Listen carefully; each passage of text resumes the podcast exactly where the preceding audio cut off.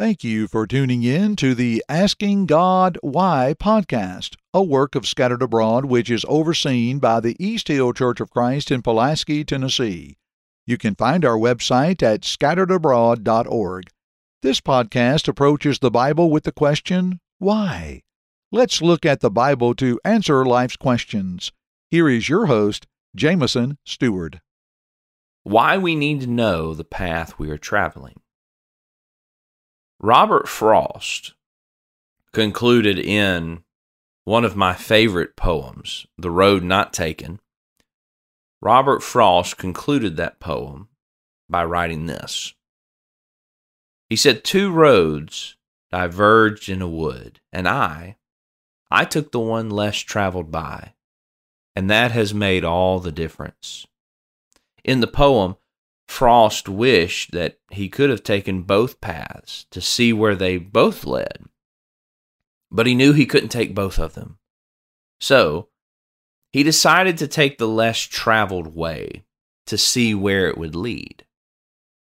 In another poem, this one, God's words, and infinitely more valuable, in another poem we're also told of two paths. However, we are not left to wonder where each path leads. God tells us who is traveling each road and the outcome of each path. Instead of guessing which road or which path to take and where it leads, all we need to do is listen to what God says and choose accordingly. In Psalm chapter 1, verse 1 through verse 3, God talks about, first of all, as we think about these two paths, you have the way of the righteous.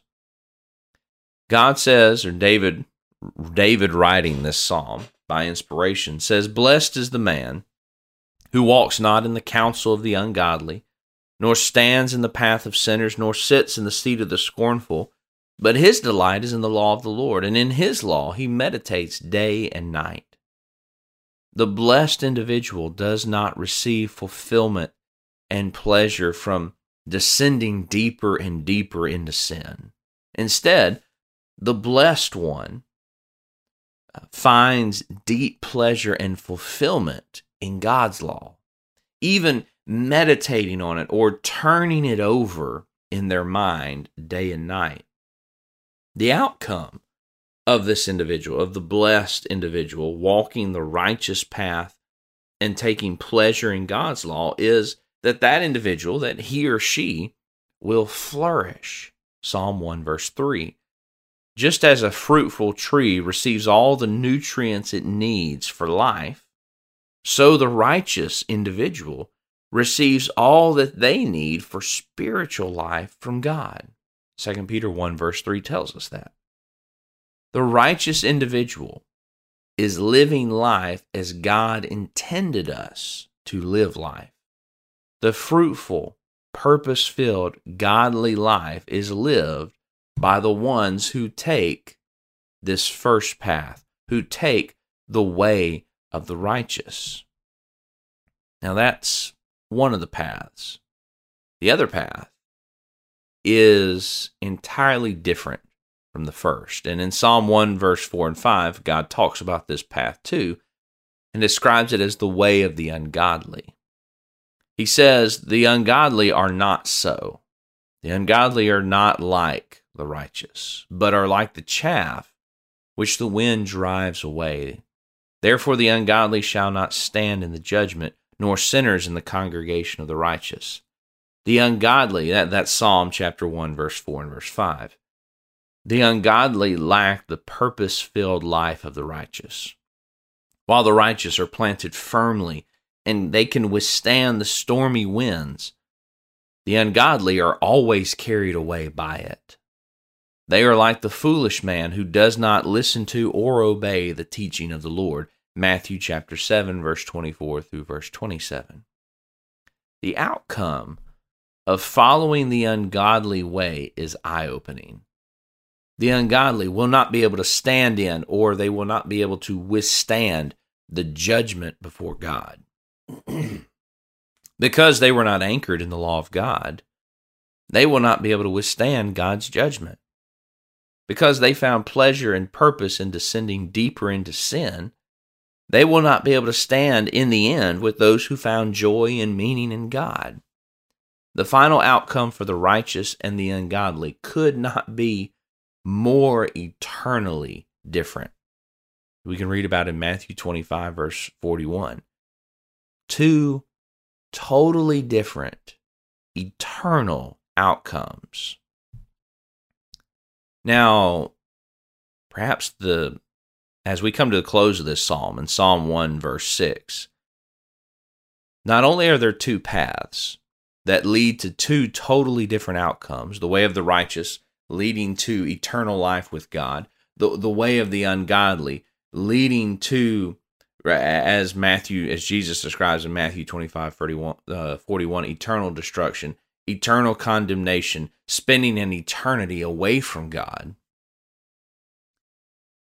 The Lord knows which path we are on. He knows which way we are currently traveling.